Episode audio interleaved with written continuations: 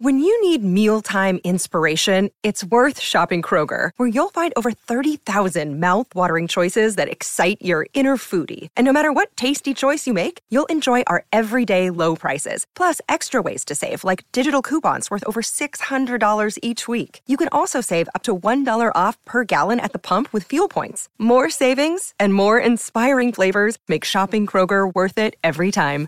Kroger, fresh for everyone. Fuel restrictions apply. Good risings. I'm Liz Earnshaw, and this is Hash It Out. In the last several episodes, we've been exploring some of the things that come up during the wedding planning process. And I shared that as a couples therapist, I see the wedding planning process as being a great opportunity for practicing really important relationship skills. If you missed it, Two episodes ago, we talked about the important skill of being able to give and take influence.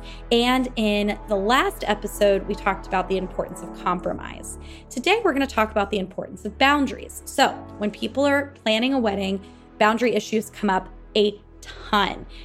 And even if you're not planning a wedding, obviously boundary issues come up in your relationship as well. So, while I'm going to be talking about this in terms of a wedding, if that's not the stage you're in, still listen and kind of take away from this what you can about what's happening in your own relationship.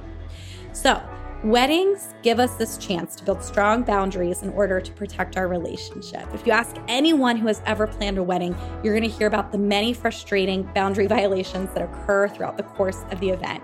In fact, several episodes ago, we had a listener who wrote in a question about this.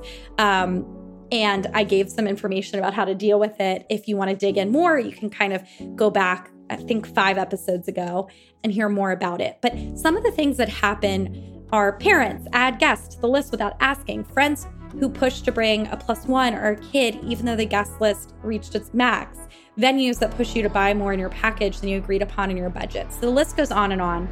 But there are a lot of boundary violations. While you can't prevent people from being people, what you can do is learn how to protect what Dr. Stan Tatkin calls your couple bubble. A couple bubble is the secure space you create around yourselves. This helps you to know that you have each other's backs and that even when the world is noisy or nosy, you can be safe and secure with each other. When I work with couples who are planning a wedding, I see two common and unintentional boundary mistakes. The first mistake is ignoring violations. So when the guest list is overloaded, maybe you let somebody adding somebody to the list slide, even though it creates way too much of cost or breaks the original agreement that you and your partner had. Or when someone texts about bringing their two year old to your adult only event, maybe you just ignore them and you don't write back. Or maybe the vendor um, upcharges for specialty roses grown in diamond encased greenhouses, but you pretend you didn't see the upcharge. The second mistake is throwing each other under the bus. So maybe to deal with that overloaded guest list, instead of talking about it from a we perspective, maybe you say something like, you know, I would totally let Aunt Mabel come, but my partner really doesn't want her there. Or to deal with friend requests, maybe you say, hey, buddy, uh, you know, I would let your friend come along with you, but you know, my partner doesn't want kids. Or maybe when the vendor upcharges, you blame your partner. Oh, I love those roses, but you know, my partner would be really mad about that. So, what is a couple to do when there are a lot of limit pushers? There's a third, much better option, which is to use the word we. We've decided to keep the guest list at 90 people. We've decided to have an adult only wedding. We've decided on our budget we want to keep it. Even if your partner was more influential in the decision, it's much more important to present a united front. This is going to be something that you need to do for the rest of your marriage. When and if your partner and you have children, when you have to navigate a home remodel, when you need to talk to doctors about medical treatment, you will need to be able to present a united front and have your partner's back by using healthy boundaries. While a wedding is an event, it's also a great learning opportunity. You and your partner can look for these opportunities to really show up for each other by taking each other's influence, compromising, and having good boundaries with others. Doing these three things are going to set you up for a secure, functioning relationship.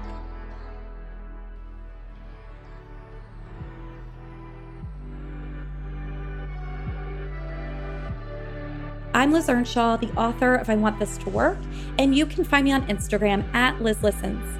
Thank you for listening to Good Risings. We love to hear from you, so please take a moment to leave a review. Until next time, love on your loved ones, and when that gets hard, tune in to me to learn how to hash it out.